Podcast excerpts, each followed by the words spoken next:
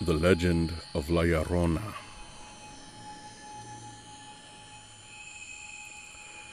Maria marries a rich vaquero with whom she has two children.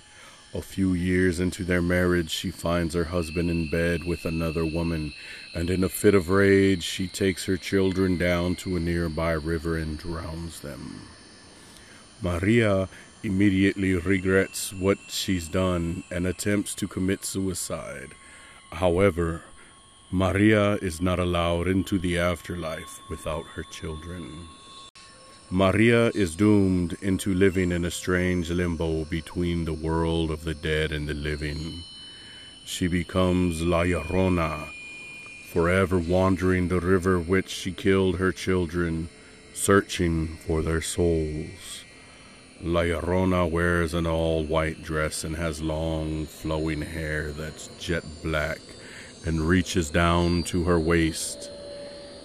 She's said to have a blank face with no features, lacking a mouth, nose, and eyes, a frightening sight to those that hear her weeping with no idea to where the sound is coming from. When someone dares to approach her, she lets out a loud, otherworldly shriek. As if that wasn't enough, encountering La Llorona places a curse on the witness. Those who see La Llorona have misfortune befall them shortly afterwards.